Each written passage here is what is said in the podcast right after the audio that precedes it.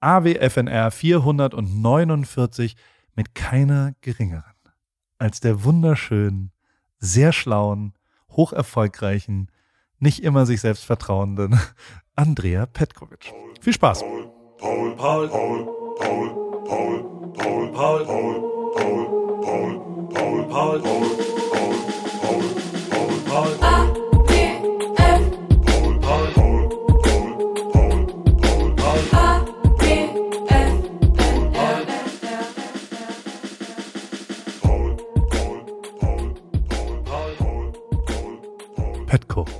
Hi. Also ich freue mich richtig, dass es geklappt hat. Also, ähm, ich hatte ja so manch Gast hier. Mhm. Und die schönste Zusage, die ich je bekommen habe, war von dir. Weil du, ich habe dich gefragt, kommst du vorbei, können wir mal telefonieren in meinem Podcast? Und du so, ach, warum nicht? Bin ja jetzt arbeitslos. Korrekt. In der Annahme, dass du einfach ja nichts mehr zu tun hast und einfach Zeit hast. Ähm, es gab auch noch nie jemand, der dann so wenig Zeit hatte. also du bist ja, also du bist ganz schön beschäftigt gerade. Ja, das stimmt. Ich glaube, das war die Angst vor dem großen Schwarzen danach. Und ich habe mir erstmal alle Termine, die irgendjemand mir angeboten hat, zu allem Ja gesagt. Und dann war ich natürlich heillos überarbeitet. Jetzt wird es aber die nächsten zwei Wochen ein bisschen ruhiger bei mir. Das heißt aber, du bist jetzt, also du bist zurückgetreten von mhm. deinem, du hast, äh, du bist retired. Ich bin retired. So. I'm a retired ex-tennis professional. Ich schaue in, wir sind bei dir zu Hause mhm. im wunderschönen Darmstadt. Auch das, du hast ja Darmstadt schon auch represented. Ich meine, wir beide kennen uns aus New York. Äh, du bist immer noch nicht vorbeigekommen bei uns in LA, aber sonst bist du die Welt bereist und jetzt bist du im, kommst du ursprünglich aus Darmstadt? Ähm, also ich wurde im ehemaligen Jugoslawien geboren, aber ich war schon, als ich ein Baby war, hier in Darmstadt. Ich bin hier aufgewachsen, meine Freunde sind hier, ich bin hier zur Schule gegangen, bis ich dann die große Welt eroberte mit meinem Tennisspiel, mit meinem Schlägergeschwinge. Was steht da in der Ecke? Was für ein Pokal ist das? Auf was gucken wir da? Oh, das ist der größte, den ich habe. Ja? Ähm, es ist nicht der wertvollste, ich glaube, der ist ziemlich billig vom Material her, aber das ist meistens so, wenn du kleine Pokale hast und die nimmst die in die Hand, sind die oft super schwer und echt auch teuer und wertvoll und die großen Dinger sind oft so Billo-Metall. Und, aber der ist vom, äh, von der Wertigkeit des Turniers, das ich damals gewonnen hatte, ziemlich groß. Das? das? war mein äh, Masters-Titel. Also im, am Ende des Jahres gibt es immer ja. zwei Masters. Das eine, ja. Äh, ja, das eine für die ersten acht Spielerinnen, das zweite für die zweiten acht und ich hatte das für die zweiten acht gewonnen. Also von acht bis 16. Damals stand ich, glaube ich, so elf in der Welt. Aber nur ein Pokal steht hier. Ich gucke mich um, es gibt keinen zweiten Pokal. Also ich war bei manch Fußballer ähm, mhm. schon zu Hause. Also ich, ich möchte jetzt keine Namen nennen, aber äh, es, es gibt auch welche, die bauen sich Häuser mhm. nach.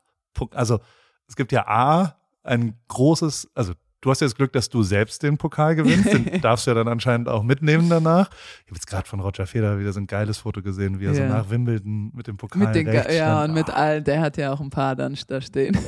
Aber Fußballer, ähm, da gibt es ein Riesengeschäft mit Replika mhm. an. Also es gibt quasi so Leute, wenn du Weltmeister wirst, dann kriegst du ja keinen Pokal, aber es gibt einen großen Bedarf, trotzdem einen Pokal bei sich zu haben. Mhm. Und ähm, da gibt es einen High-End-Anbieter, der so für ich glaube, 45.000 Euro. Die, und da das aber so ein großer Erfolg für jeden ist, sagen die alle, ja klar, mache ich das und so weiter. Also gibt es ja auch jetzt nicht so, Marktwirtschaft geht da, glaube ich, jetzt nicht so rein. Ähm, aber die bauen dann, und das muss ich schon, also das habe ich genauso schon gesehen und erlebt, dass quasi im Eingangsbereich Ach, du wie in so einem also es ist tatsächlich, was man in Barcelona im Fußballstadion, da ja, ist auch so ein ich, Museum. Äh, genau, ja, ja, da war diesen, ich auch schon mal, ja. genau so sah es ah, echt, aus. Also man musste so erstmal Vitrinen beleuchtet. Man musste erstmal über die bisherigen Erfolge zur Stolpern. Begrüßung mhm. durchgehen. Das ist ja bei dir nicht so. Nee, ähm, ich halte es eher so wie Julia Roberts. Die hat ihren Oscar wohl in ihrem Badezimmer stehen und oh. sie sagt, das äh, ist eigentlich total schlau, weil wenn sie Gäste hat und die müssen mal aufs Klo, ja. sehen sie den Oscar ja trotzdem, aber denken sich, ach guck mal, die Julia, so bescheiden, ja. die hat den hier einfach auf dem Klo stehen, ist ja total egal. Und ich halte es eher so, ich habe die ein bisschen hier im Haus verteilt, aber man muss mich schon ein bisschen besser kennen, um, um die dann auch zu sehen zu bekommen. aber ich habe äh, hier geradeaus habe ich meine Journalisten Awards, was ja. ja der größte Witz ist, weil ich bin ja gar keine Journalistin. Naja, also ich moderiere eine Sportsendung und dann habe ich den deutschen Newcomer Prize bekommen. Also das, das, spricht weniger für den Preis als für mich, sage ich mal so. die deutsche Journalistin. Aber naja, aber Also, da sind wir ja schon beim Thema. Du fängst jetzt an, also was machst du jetzt? Wenn du jetzt irgendwo ein, du musst ja wieder einreisen, mhm. wenn du vielleicht wieder nach Amerika gehst. Und bisher hast du da, also wie bist du überhaupt bisher eingereist? Hast du ähm, da Tennisprofi angegeben oder hast du ja. Tourismus? Hoffentlich merken sie es nicht. nee, nee, nee. Wir haben, also wir dürfen mit äh, dem ESTA, also dem Tourismusvisum reisen, weil dieses Preisgeld ist so eine Grauzone äh, wenn du quasi nicht ein festes Gehalt bekommst, sondern theoretisch, wenn du verlierst, gar kein Preisgeld verdienen könntest, dann ist es so eine Grauzone und du darfst als Tourist einreisen. Aber ich bin immer mit so einem Wisch durch die Gegend gefahren von der WTA, von unserer Organisation, ja. Tennisorganisation, wo dann drauf stand, Andrea ist selbstständig und sie spielt für uns und sie gewinnt Preisgeld, hat aber kein festes Gehalt.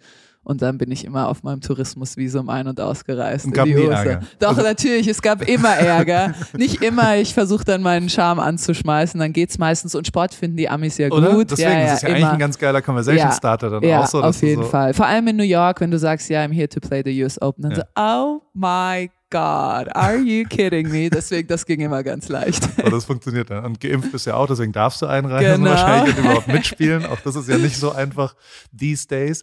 Also zurück zum Thema. Was machst du jetzt? Äh, ich bist glaube, zwar arbeitslos, aber so richtig. Ich bin arbeitslos. Ich bin, ich würde eher sagen, ich bin Rentnerin. Ich habe ja ähm, 16 Jahre hart geschuftet mit meinem Körper. Aber ich glaube, ich würde immer sagen, ich bin Autorin. Das wird, glaube ich, am ehesten passen. Das mache ich am liebsten und das mache ich, glaube ich, auch von allen Dingen außer am Tennisspielen natürlich noch am besten. Das machst du sehr, sehr gut. Also es ist, ähm, es ist okay, aber es, es liegt mir, glaube ich, ganz okay. Und ist da was in the works? Ähm, genau, also ich, äh, ich möchte bis zum Ende des Jahres mein zweites Buch fertig ja. schreiben. Ich habe meine Kolumne in der Zeit und in der Sports Illustrated und wir haben Racket Magazine in New York. Du hast vielleicht ein paar ja. meiner Freunde da kennengelernt, ja. als wir da zusammen rumhingen.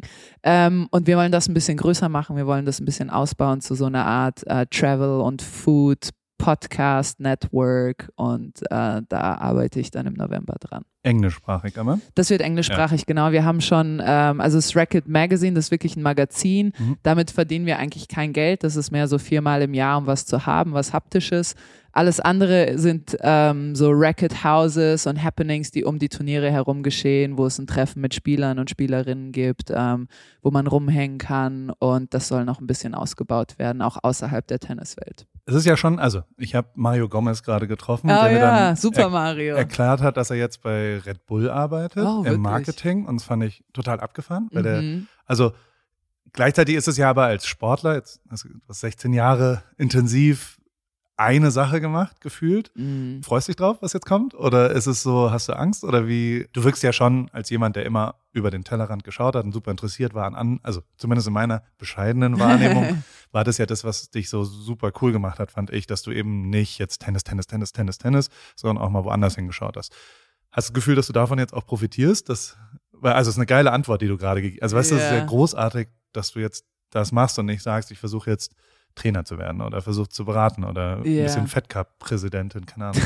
Barbara Rittner macht ihr das ja, noch? nee, ja. sie hat mich schon gefragt, äh, wie ich wie meine Zukunft aussieht, aber das halte ich jetzt mal eher im, im äh, als letzte Option. Ich ähm, also den letzten zwei Wochen nachzuurteilen, hatte ich schon Angst erstmal ja? vor dem Nichts und habe mir wirklich alles reingemacht, was ich mir reinmachen konnte, um das Gefühl zu haben, dass ich noch arbeite und Termine habe und einen Grund habe, um morgens aufzustehen. Und jetzt, da ich das auch so durchgemacht habe und gemerkt habe, okay, es gibt genügend Sachen, die ich machen kann, jetzt habe ich mich ein bisschen beruhigt und äh, kann jetzt auch mal die Füße stillhalten. Ich glaube, was super wichtig ist, das würde mich auch interessieren, wie du das siehst, wenn du ein größeres Ziel hast. Und es muss kein riesengroßes Ziel sein, wie ich möchte die Welt verändern. Das ist schön, wenn Leute das haben, wie eine Greta Thunberg. Das habe ich ja. jetzt nicht.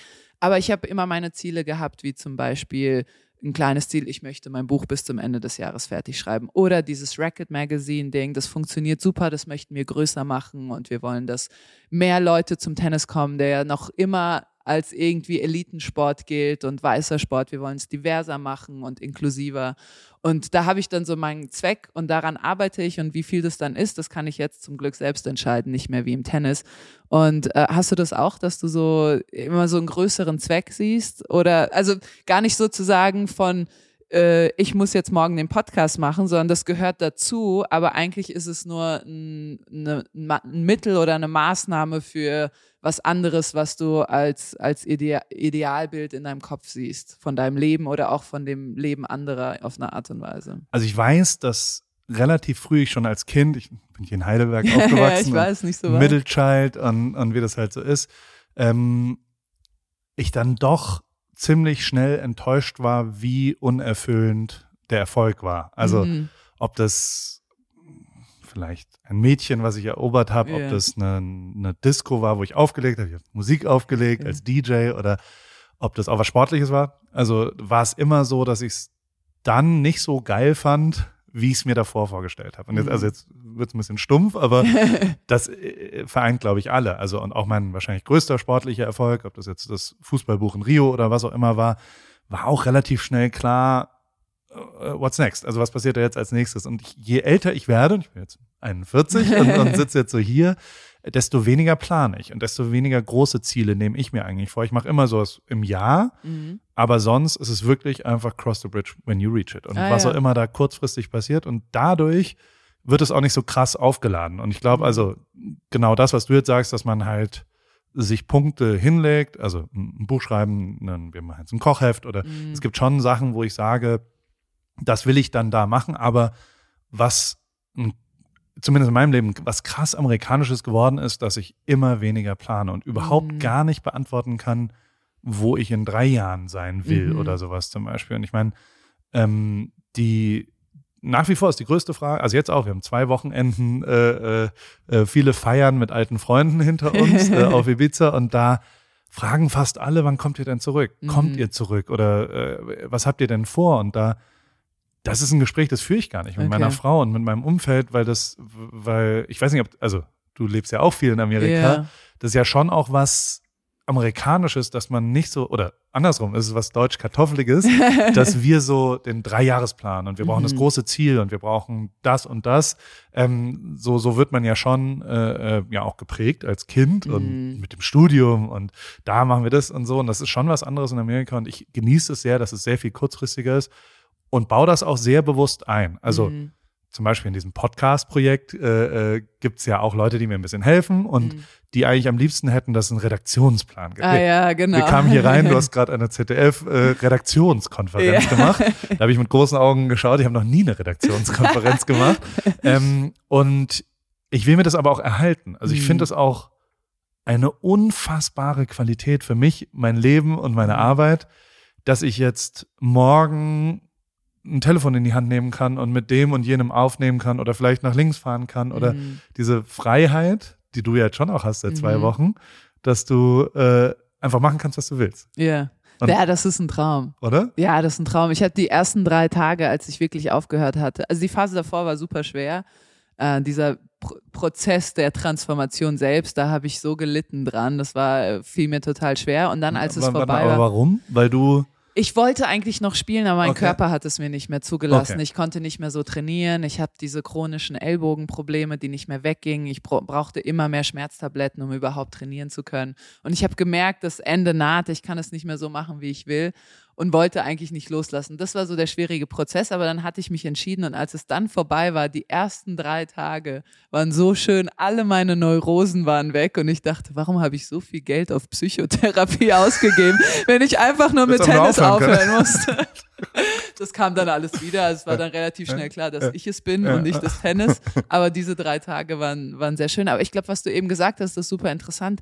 Was ich auch in Amerika gemerkt habe, was da ganz anders ist, ähm, jegliche Arbeit ist sehr projektbezogen. Ich ja. glaube, das ist in letzter Zeit jetzt auch nach Deutschland gekommen, aber da war es ja schon so, du hast einen Job bei VW und da bist du dann die nächsten 40 Jahre und dann hast du genug in die Rentenkasse eingezahlt und in die Sozialkasse, dass irgendwann das damit dann irgendwie leben kannst. Und das ja, war ja in Amerika nie so. Es ist Null. immer, du hast dann als, ähm, was auch immer, sei es Redaktion oder Wirtschaftsunternehmen, du hast ein großes Projekt, das musste hinter dich gebracht werden, dann feiern alle drei Tage und dann geht das Gleiche von vorne los. Und das hat sich auch auf den Lifestyle überzogen. Geht übrigens in der Schule los, ne? Ah ja. Also meine Kids Ach, die haben ja genau. keine, die haben keine Klassenarbeiten mehr, keine mhm. Tests, keine einzelne Bewertung, sondern nur immer in Vierer- und Fünfergruppen mhm. präsentieren die immer. Also okay. genau daher kommt diese Prägung, dass quasi gesagt wird, du bist eh nie nie auf dich eigentlich allein gestellt. Ja. Ist jetzt in deinem und meinem Beruf ein bisschen anders, aber in anderen Berufssituationen ist es ja so, dass Ja. es eher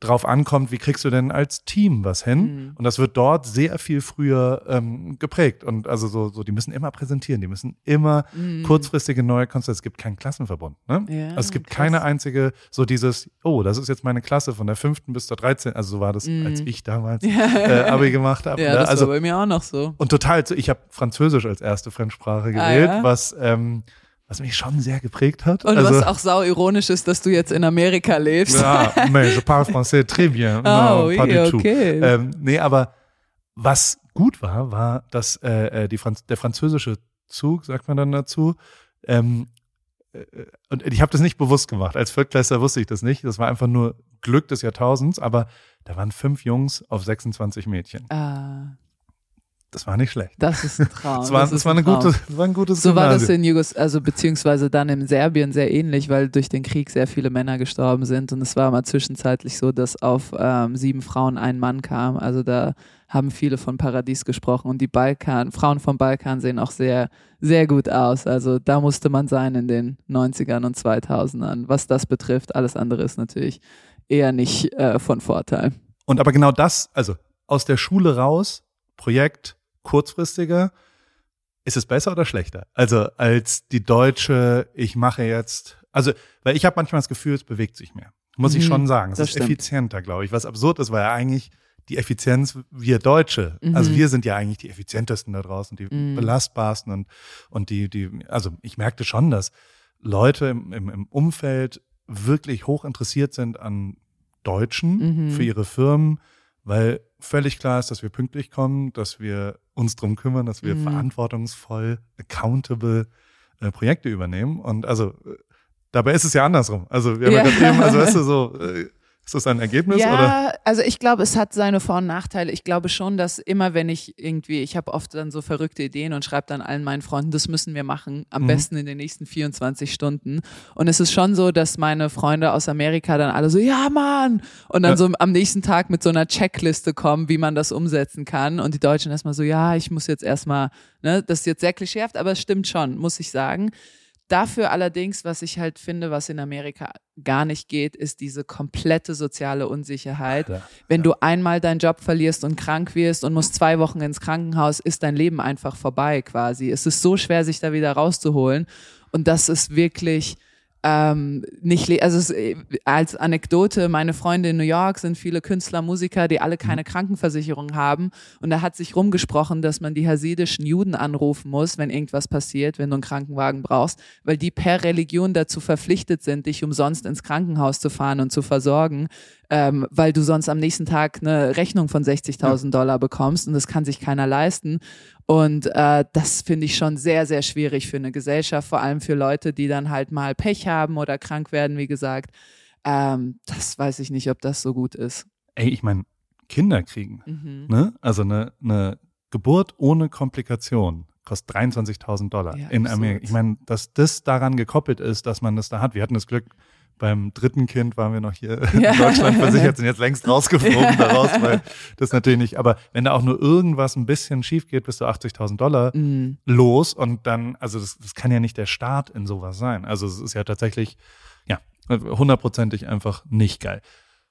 Wie lebt? Du bist noch in Williamsburg oder in Ich äh, bin Brooklyn? genau in Brooklyn, ja. Brooklyn. Ja, also in Williamsburg, Greenpoint sind wir. Das ist so an der Grenze zu Williamsburg und ähm, da sind wir noch genau. Es ist nach wie vor, das ein Freund von mir ist da im Dumbo-Haus ganz viel Ja. dann und im Olympia, wie das da heißt. Osaka hat da gerade eine äh, Wohnung gekauft. Ja, dem genau. Es entwickelt sich, ne? Das ist so der neue Super-Hotspot. Es, ist, es entwickelt sich, mein äh, Freund, der Musiker ist, der jammert jeden Tag rum, ah, diese ganzen Touristen, also der klassische New Yorker-Move, ne, diese ganzen Touristen hier, äh, aber er genießt es schon, dass wir Ja. halt ähm, um die Ecke zu einem schönen Café können und dass der Buchladen direkt unter unserer Wohnung ist, das Ja. genießt er schon, aber die ganzen Touristen hier und so, das ist, äh, das glaubt, damit muss man leben. Es hat sich viel getan, ähm, ich finde, New York ist einfach, äh, es bringt mich immer so zum Lachen. Ich kann darüber lachen, weil ich hier in Darmstadt meine Oase habe und dann die paar Monate, die ich dort verbringe, kann ich mit einem Lächeln über mich ergehen lassen. Ähm, ich weiß nur so Sachen wie zum Beispiel der L-Train, der ähm, Brooklyn mit Manhattan verbindet. Der sollte für acht Monate neu gebaut werden, weil der schon sehr alt ist und ähm, also die ganzen Stationen. Und dann sind alle Real Estate-Preise von allen Wohnungen in Brooklyn erstmal um 60 Prozent eingebrochen. Und zwei Wochen später kam dann vom New York Bürgermeister, äh, machen wir doch nicht. Und die, ja. also wer in diesen zwei Wochen was gekauft hat, der schätzt sich jetzt glücklich. äh, aber so Sachen, äh, die kann man, glaube ich, aus seiner Oase in Darmstadt dann mit einem Lächeln betrachten. Für die Leute, die da ständig wohnen, ist es manchmal ein bisschen schwieriger. Kurz Werbung. Guten Morgen, Paul. Auf jeden Fall hoffe ich, dass du schon wach bist, denn ich brauche mal kurz deinen Rat. Für mich geht es am Wochenende nach Paris und ich würde gern einen Pain au Chocolat bestellen können, ohne mich zu blamieren. Naja, wie frischst du denn deine Fremdsprachen auf, wenn du unterwegs bist? Hast du nicht mal einen Tipp für mich? Meine liebe Hanna, ähm, äh, bonsoir Anna, oh, bonjour Anna, un pain au chocolat s'il vous plaît. Ähm, oder je voudrais un pain au chocolat s'il vous plaît wäre die französische Antwort, aber das hilft ja nicht weiter, wenn man einfach nur einen Satz gesagt kriegt. Und ich kenne es ja auch, mein Französisch ist auch komplett eingerostet. Ich hatte es aber als erste Fremdsprache im Bunsen-Gymnasium ab der fünften Klasse. Heißt nicht, dass ich irgendwie besser Französisch spreche als du. Ich habe aber einen brühheißen, super guten äh, Tipp, weil ich kenne das Problem, äh, fremde Sprachen lernen ist heute einfacher denn je und zwar mit Bubble, die preisgekrönte Sprachlern-App mit Sprachkursen für 14 Sprachen, Englisch, Spanisch, Italienisch, Französisch, Portugiesisch und Türkisch. Äh, es geht um alltagsrelevante Themen, ähm, es geht um kurze, realistische Dialoge, also nicht nur Vokabeln lernen, sondern das ist eine App, die dich durchführt durch Gespräche und man lernt wirklich sensationell schnell eine Sprache neu oder eben äh, frischt die ein bisschen auf, äh, direkt wie im echten Leben kann man es dort dann auch anwenden. Wenn du zum Beispiel dann nach Frankreich äh, fährst, kannst du das wunderbar dort anwenden und hast nicht irgendwelche Vokabeln gelernt, die du nicht anwenden willst. Ähm, über 200 SprachexpertInnen haben das Team äh, von Bubble, äh, haben dort quasi Lerninhalte erstellt und alles ist individuell auf Erstsprache der Lernenden oder auf verschiedene Lernziele ausgerichtet für den Beruf, für die Reise und so weiter und für jedes Sprachlevel verfügbar. Das Ganze funktioniert so. Eine Lektion dauert circa 15 Minuten und die 15 Minuten, die hat ja wohl jeder von euch da draußen und auch du und auf dem Weg zur Arbeit, in der Bahn, in der Mittagspause am Flughafen. Äh, wann und wo du lernen willst, entscheidest du selber und es gibt eben Lektionen über Podcast-Spiele bis hin zu Online-Gruppenunterricht. Ihr könnt aus einer Vielzahl an Lernmethoden wählen. Das kannst du auch, liebe Hanna. So bleibt das eben abwechslungsreich und effektiv. Und es gibt sogar eine KI-gestützte Spracherkennungssoftware, eine Lernerinnerung und viele weitere hilfreiche Features. Also, du kannst dein Leben damit individuell nach deinen Bedürfnissen gestalten und Hannah äh, hol dir jetzt die Bubble App und äh, dann wird er Französisch und dann äh, Pain au Chocolat und allen anderen Sachen, die du dann so bestellen wollen würdest und vielleicht mit irgendwelchen Menschen dich kurz äh, im Alltag unterhalten willst, steht nichts mehr im Wege. Ich danke dir für deine schnelle Antwort. Klingt gut und ich weiß genau, warum ich dich gefragt habe. Aber Paul, sag mal, könntest du mir nicht vielleicht einen Rabattcode aushandeln? Oder hast du vielleicht sogar einen? Na klar, und äh, nicht nur für dich, sondern für alle AWFNR-HörerInnen gibt's mit dem Code AWFNR ein Jahresabo zum Preis von nur sechs Monaten. Quasi sechs Monate bezahlen, zwölf Monate bekommen ein ganzes Jahr und äh, das ist äh, eine kleine Einschränkung gibt es. Den Online-Gruppenunterricht mit einer Lehrkraft ist nicht in diesem Angebot enthalten, aber alle Infos und den Code äh, einlösen kann man auf bubble.com slash audio und äh, wie gesagt, der ist bis 30.04.2024 gültig AWFNR. Danke Paul und ich pack alle Infos auch nochmal in die Show Notes. Ende. Das heißt aber trotzdem, du bist da immer noch zu Besuch. Also du nimmst dir auch so ein bisschen so dieses, eigentlich bin ich in Darmstadt, ja. eigentlich bin ich in der kleinen Vorortstadt, die den schlechtesten Ruf, glaube ich, Deutschlands hat, würde man so sagen. Oder, also Darmstadt ist wirklich per se jetzt nicht ein cooler Ort zum Leben, muss man sagen. Also so, wenn du eröffnungsmäßig, ich finde, aber ich bin Fan von Darmstadt. Ja. Ich bin oft in Darmstadt. Mhm. Ich finde auch die Lilien einen richtig geilen ja. Fußballverein. Also ich finde die Real, das Stadion ist auch ganz geil und der Vibe ist dort eigentlich total cool so. Also es ist ja tatsächlich super viel Maschinenbauer oder mhm. was, was die große ja, Maschinenbau. Fach, ja, ja, äh, Maschinenbau ist hier, genau. genau. Wirtschaftsingenieurwesen und, und, Maschinenbau. Und das ist ja die Zukunft. Also ja. muss man ja auch mal so sagen, das ist mit großem Abstand die schlausten, also allerschlausten, aber Darmstadt ist ja tatsächlich cool. wirst du hier vielleicht äh, Bürgermeister ja, irgendwann. Weil das glaube ich nicht. Ich glaube, ich werde nicht in die Politik gehen. Das kann ich ziemlich ähm, mit an Sicherheit grenzender Wahrscheinlichkeit sagen, dass ich nicht in die Politik gehen werde. Ich liebe es hier. Ich glaube, wenn du, es ist dieser Unterschied oder ich glaube vielleicht der klassische Unterschied, wenn Leute irgendwo aufwachsen und ihre Freunde hier haben und ihre Familie hier haben. Und so, Darmstadt ist die beste Stadt. Wie ich verstehe nicht, was du hieran nicht gut finden könntest. Aber ich muss schon sagen, ich genieße es. Ich bin ja auch jemand, der gerne in die große weite Welt geht und Neues erlebt und Neues äh, kennenlernt und vor allem neue Menschen kennenlernt. Und deswegen ist es so wichtig für mich, dass ich beides habe, dass ich dann, und ich mache dann auch, wenn ich hier in Darmstadt bin, viel Natur, viel zu Hause, viel kochen und dann, wenn ich in New York bin, dann ist, ist da mein ganzes Kultur. Kultur, Sozialleben, Restaurants und, ähm, und dann komme ich zurück um meine Batterien. Dann komme ich wie so ein geschlagener Hund zurück nach Darmstadt und versuche meine Batterien wieder aufzuladen. Wie ist denn, also reisetechnisch musstest du ja wahrscheinlich dem Tourkalender das schon anpassen. Genau. Gibt es jetzt was, wo du sofort sagst, da wollte ich schon immer hin, konnte eigentlich bisher nicht hin? Hast du irgendwas vor in den nächsten zwölf Monaten, was du sonst nicht hättest machen können? Also Südamerika und Afrika haben wir Frauen keine Turniere, da sind ein paar Turniere für Männer, genau, okay. für Frauen gar nicht. Und ich war in der Jugend hatten wir ein paar Turniere in Mexiko und ähm, und eins in Venezuela, da war ich da mal, aber sonst nicht und das würde ich sehr gerne machen.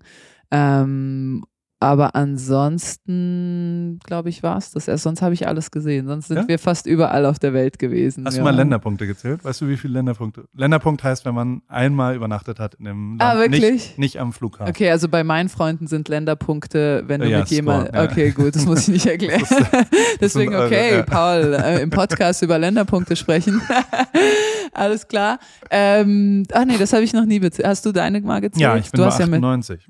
Deswegen, ich bin kurz vor der 100 und überlege die ganze Zeit, äh, Martin, wo? Materia, yeah. mein guter Kumpel, sagt, dass ich eigentlich, äh, wo, wo, wo der Papst wohnt, wie ist der Fachbegriff des Landes? Also heißt es Vatikan als Land? ich dachte, das ist jetzt nee. so eine, ja, deswegen, ich habe gerade yeah, gestolpert, ob es der Vatikan oder die Vatikan-Staatssituation, egal, yeah. mein, äh, da bin ich zu dumm zu. Okay. Aber ähm, Vatikan ist ein guter Hunderter. Ja, der ist Und da gibt's auch nur einen.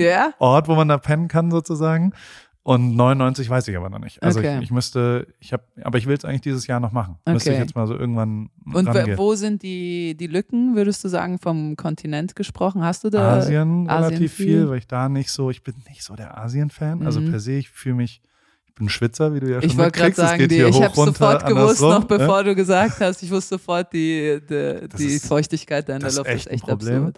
Und ähm, das war auch mit das einzige Mal, dass ich ähm, also jetzt am Ende war es mehr, weil ich dann noch älter war, aber in meinen 20ern war eine Sache, die mich ausgezeichnet hat, meine Fitness. Und ich ja. bin einmal wirklich gegen eine metaphorische Wand gelaufen, fitnessmäßig. Und das war in Guangzhou in China. Es war 90 Grad Luftfeuchtigkeit. Im Spiel. Also wirklich Oder? so, dass ich nach einem Satz ich habe noch gespielt, ich habe auch ja. das Match zu Ende gespielt, aber dass ich eigentlich nicht mehr konnte und ähm, kurz vor den Krämpfen war und so. Und das hatte ich nur einmal und das war dort und die Luftfeuchtigkeit ist. Das kann man auch niemandem beschreiben. Das, meine Schu ich musste viermal Schuhe wechseln, weil meine Schuhe durchnässt waren und wenn ich einen Schritt gemacht habe, einfach Pfützen auf dem Platz zurückgeblieben sind und die Ballkinder dann immer rüberrennen mussten, um mit dem Handtuch diese Pfützen wegzumachen. Also es ist wirklich absurd. Deswegen habe ich es ja. mir schon gedacht, als du es gesagt hast. Ich bin kein Fan davon und ich bin auch, aber ich war noch nie auf Bali zum Beispiel. Mhm. Alle Leute feiern ja Bali immer total. Da war ich ab. auch noch nie. Und das würde ich mir gerne nochmal angucken. Ich war schon so an eins. Ich glaube, am prägendsten war immer das, das, also ich finde Israel faszinierend, mhm. aber ich habe mit Viva Con Aqua so drei, vier Projektreisen auch gemacht, mhm. nach Uganda, nach Botswana und also das war schon für den Kopf sehr beeindruckend, mal so zwei Wochen Projektreise.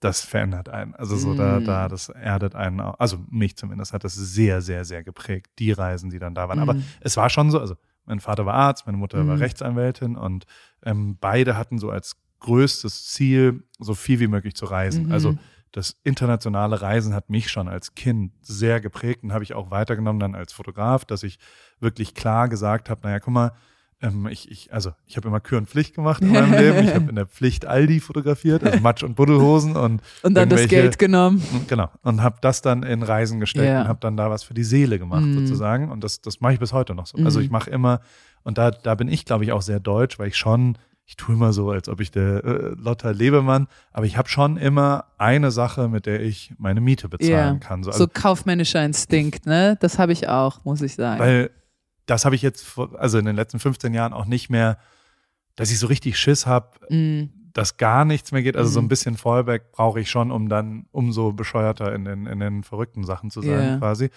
Und ähm, aber, das muss ich schon auch sagen, also so, ich, ich habe, und das haben wir jetzt auch schon wieder zehn Tage halt, weil wir so super viele Gespräche mit alten Freunden Ja. auch und so weiter geführt haben, wie egal mir äh, Generational Wealth ist. Also so, so, Ja. weil das ja immer wieder eine Rolle spielt bei den Amerikanern, dass die unbedingt Geld Was vererben wollen. Ja, die Ja, wollen ja, unbedingt genau. vererben und ich das null, also null mein Ziel. Ich Ich, will das auch nicht alles ausgeben. Ich will Ja. mit meiner Frau das letzte Wochenende im Zoomer Champagner trinken, und, bevor wir sterben. Und dann ist auch alles geil. Das fände ich viel, viel wichtiger. Also, weißt du, so, Mhm. so für die eigene, also für die Kinder auch. Mhm. Und ich will auch nicht, aber auch das äh, äh, habe ich immer mal wieder diskutiert, so dieses Best Friends mit seinen Eltern sein und ja. wie viel Distanz lässt man denn dazu und, wie, und wie viel andersrum ist das? Und das merke ich schon, dass, dass wir da, glaube ich, teilweise einen anderen Weg gehen, aber trotzdem die Abwechslung, solange die Mhm. da ist und solange irgendwie klar ist, die, die, das Vertrauen in, in die grundlegende, wir machen hier richtige Sachen. Ich meine, wir wohnen in LA. Das ist jetzt Ja. ja auch nicht, also Äh, Wie seid ihr ja nicht- dort gelandet? Weil, also, Vor sechs Jahren sind wir da hingezogen und Wa- hatten warum? damals, ich hatte nach Rio, also One Night in Rio war dieses Mhm. Fußballbuch, was hier nicht liegt, aber sonst in vielen deutschen Warum Haus, wohl Haus ähm, und ähm, ich habe dann relativ schnell, äh, ganz ehrlich, ganz offen, und das ist kein Kokettieren, das klingt Mhm. immer so wie Kokettieren, ich bin wirklich kein besonders talentierter Mensch. okay. Ich bin ein sehr kompetitiver Mensch. Also Okay, ich will ja. gewinnen. Ich will, ja. und das habe ich auch schon beim Tennis war das bei mir so. Ich Mhm. meine, ich mein, wir haben mal Wir gespielt. haben gespielt. Und äh, ich glaube, also zumindest hast du so getan, als wärst du beeindruckt von dem, von dem einen Vorhandschlag, Na, aber die der war schon 47 gut. anderen sind ja richtig schlecht. Also, Ja. aber ich habe den einen guten, habe ich. Also so dementsprechend, ähm, das, das hat auch auf meine Fotografie oder auf das, was ich so Medienerstellung oder was auch immer voll, also mir war total klar, dass ich halt kein Künstler bin, dass ich Mhm. nicht wirklich ein Talent habe, sondern dass ich äh, ein zielstrebiger Mensch bin. Mhm. Ich will gewinnen auch. Also so, so, Mhm. ich will was erreichen. Und irgendwann saß ich so da, so ein Jahr nach Rio und, und mir war so klar, okay, in der Musik, ich habe mit Materia von 0 bis 30.000 Leute das mitgearbeitet. Ich habe mit den Toten Hosen gearbeitet.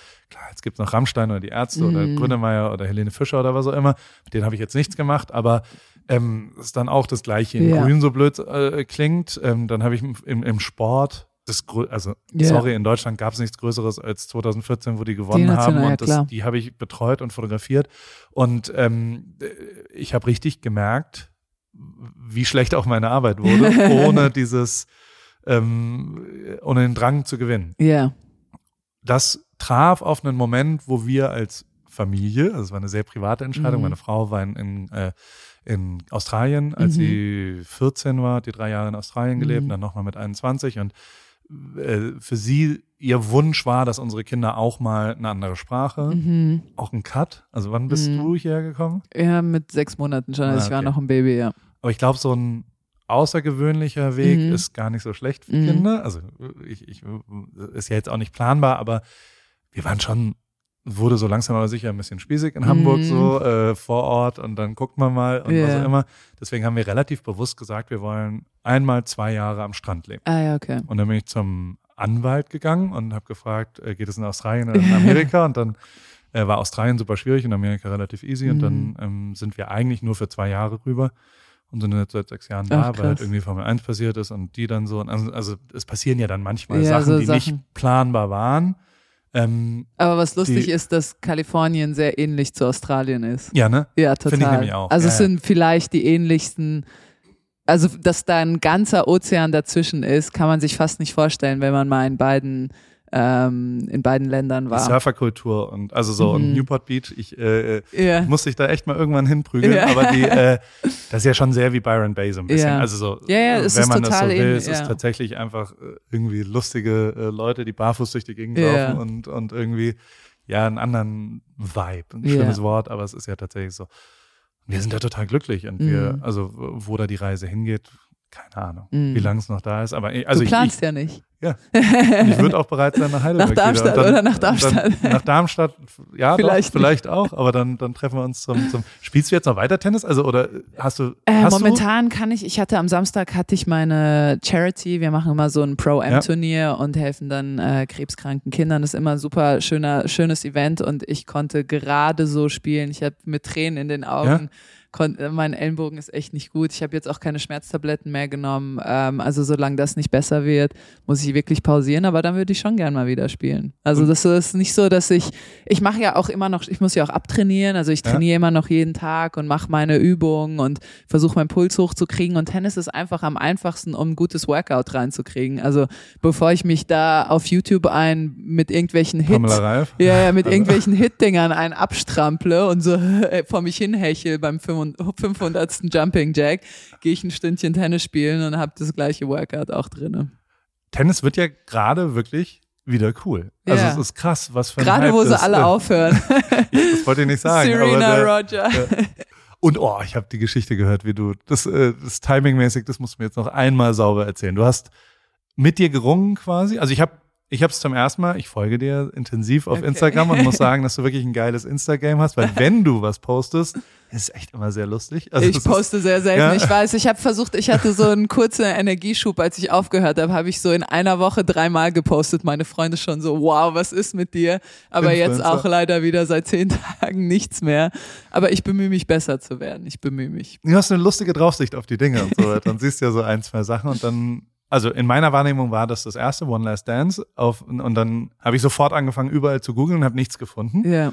Das war ja wirklich, war es der erste Moment, wo, wo du irgendwie darüber gesprochen hast öffentlich? Ja. War aber ein bisschen spät, ne? Ja, also es war so, ähm, ich habe in Hamburg dieses Jahr, das war im Juli, ähm, habe ich sehr gut gespielt, habe zwei Matches gewonnen, war im Viertelfinale gegen die Nummer eins der Setzliste und äh, habe mich im dritten Spiel verletzt und musste aufgeben. Und da fing es eigentlich an. Ich habe schon das ganze Jahr über gedacht, ähm, das wird mein letztes Jahr, aber ich wusste nicht genau, wann der Absprung sein sollte. Und als ich dann gemerkt habe, sobald ich mehr als zwei Matches spiele, wird's kritisch, da fing es dann an, so der Gedanke klarer zu werden, dass es wahrscheinlich die US Open sind und habe es dann drei Wochen vorher fest entschlossen für mich. Ich habe gesagt, okay, ich kann das nicht mehr, mein Körper macht nicht mehr mit, ich spiele diese drei Turniere noch voll, ich hau mir die Schmerztabletten rein, egal was nötig ist, Spritzen, gebe alles nochmal rein, trainiere so gut ich kann, ähm, leg alles nochmal rein und dann ist Schluss. Und dann habe ich mit mir gerungen, wie mache ich's? Annonziere ich's? Sage ich danach, hey Leute, übrigens, bye. Aber hast du irgendwie, also hast du mit deinem Freund darüber oder also hast du es einmal ausgesprochen? Weil das eine ist ja, dass es im Kopf drin ja. ist, aber Hast du mit deinem Trainer geredet? Ich mit meinem Trainer, genau. Also ich hatte mit meinem Team das schon so ein bisschen, ich hatte denen dann so gesagt, hey, ich würde mir an eurer Stelle schon mal einen neuen Job suchen. Und so muss ich, ich muss ja, ja, auch fair sein, die sind nee, ja, ja auch von mir abhängig, sind ja meine Angestellten. Und dann hatte ich den, das war danach ähm, Hamburg, habe ich denen schon gesagt, ich bin mir noch nicht sicher, aber ich bin nicht sauer, wenn ihr euch schon mal nach anderen Spielern oder Spielerinnen umguckt. So habe ich denen schon wie so eine Art Green Card gegeben, damit die sich, weil das ist ja auch nicht so leicht, dann sofort was zu finden, damit die auf jeden Fall ein paar Monate haben. Und ich habe denen gesagt, bis US Open spiele ich auf jeden Fall. Ähm, da brauche ich euch noch, aber ich bin nicht sauer, wenn ihr euch schon mal umguckt, so mehr oder weniger. Und dann so vier Wochen vor den US Open habe ich denen gesagt, okay, US Open wird mein letztes Match. Das heißt, die wussten das. Und, äh, und dann habe ich so ein paar Leute, die mich, äh, die mich beraten. Das hat weniger mit Unternehmensberatung und mehr mit Persönlichkeitsberatung zu tun. Und mit denen hatte ich das besprochen. Ich, hab, ich hatte denen gesagt, ich würde es am liebsten niemandem sagen und dann hinterher so sagen, hey Leute, übrigens war mein letztes Match. Und dann haben die zu Recht auch gesagt, das ist nicht richtig fair meinen Fans gegenüber. Und wenn es nur ein Fan ist, der da draußen ist, der es vielleicht auf sich nehmen wollen würde, das letzte Match von mir zu sehen, für den sollte ich es wenigstens so ähm, andeuten. Und dann habe ich drüber nachgedacht eine Woche und habe gesagt, okay, morgen mache ich's. Geh schlafen, wach auf, 2000 Eilmeldungen auf meinem Handy. Serena Williams tritt zurück. US Open, letztes Turnier. Also original der gleiche Tag, das gleiche Datum für den Rücktritt. Sie natürlich im Vogue Magazine. Ich halt noch nicht. Auch, oder? Ja, genau. Ich, hab, ich, äh, ich in Harper's Bazaar. ähm, und deswegen habe ich es nicht so ganz offiziell, hey Leute, übrigens, sondern habe es dann so ein bisschen subtiler gemacht. Ja. Und dann bei meinem ersten Pressetermin vor den US Open habe ich gesagt, ähm, das war mein letztes, das wird mein äh, letztes Turnier sein. Es war auch gut, weil mein Match war voll, also die Tribünen waren voll. Ja, äh, es war wie in Darmstadt spielen oder so. Ja. Es war komplett äh, Petko Petko Rufe, was jetzt auch nicht so. Ja, ja, es war total krass. Ähm, also und äh, da hatte ich, ich hatte es unterschätzt, wie viele Leute, wie vielen Leuten meine Karriere dann doch was bedeutet hat. Zumindest insofern, dass sie dieses eine Match noch sehen wollten und mich echt noch fast zum Sieg gebrüllt hätten. Und das war dann super schön und es war total lustig, weil danach mein ganzes Team, die Armen, die haben alles in sich gehalten. Ich habe so die ganze Trauer und Wut in den drei Wochen vorher verarbeitet. Ich habe echt in jedem Match, in jedem Training geheult. Es war echt schwer, Wirklich? weil wenn ich gut gespielt habe, habe ich geheult, weil ich dachte, eigentlich will ich noch weiter spielen. Dann habe ich am nächsten Tag Tag schlecht gespielt. Dann habe ich geheult, was wenn ich so schlecht spiele in meinem ja. letzten Match, das wird total scheiße. Und so ging das hin und her und die haben sich alle so zurückgehalten und dann war es vorbei und mein Team war so fertig, die lagen alle in der Ecke, haben geheult und ich war so glücklich. ich hatte ja die ganze Trauerarbeit vorher ja, irgendwie ja. schon prozessiert und war dann nur noch erleichtert und meine Freunde, die Armen, die das halt alles miterlebt hatten und irgendwie so äh, das Gesicht bewahrt haben, die waren dann echt fertig und ich musste die dann trösten. Ich bin mit so Champagner durch die Gegend gelaufen und habe mich oh. gefeiert und die Armen waren fertig mit der Welt. Aber also ist doch eine großartige Geschichte, wie das dann so zu Ende. Also für mich war es besser ging's ja? nicht wirklich, weil ähm, es war auch gut für mich, dass die Aufmerksamkeit, ich meine, es wäre bei mir niemals so gewesen wie bei Serena, aber wenn ich die Einzige bin, dann kommen die deutschen Journalisten dann doch und wollen auch mal hier ein Exklusivinterview und hier.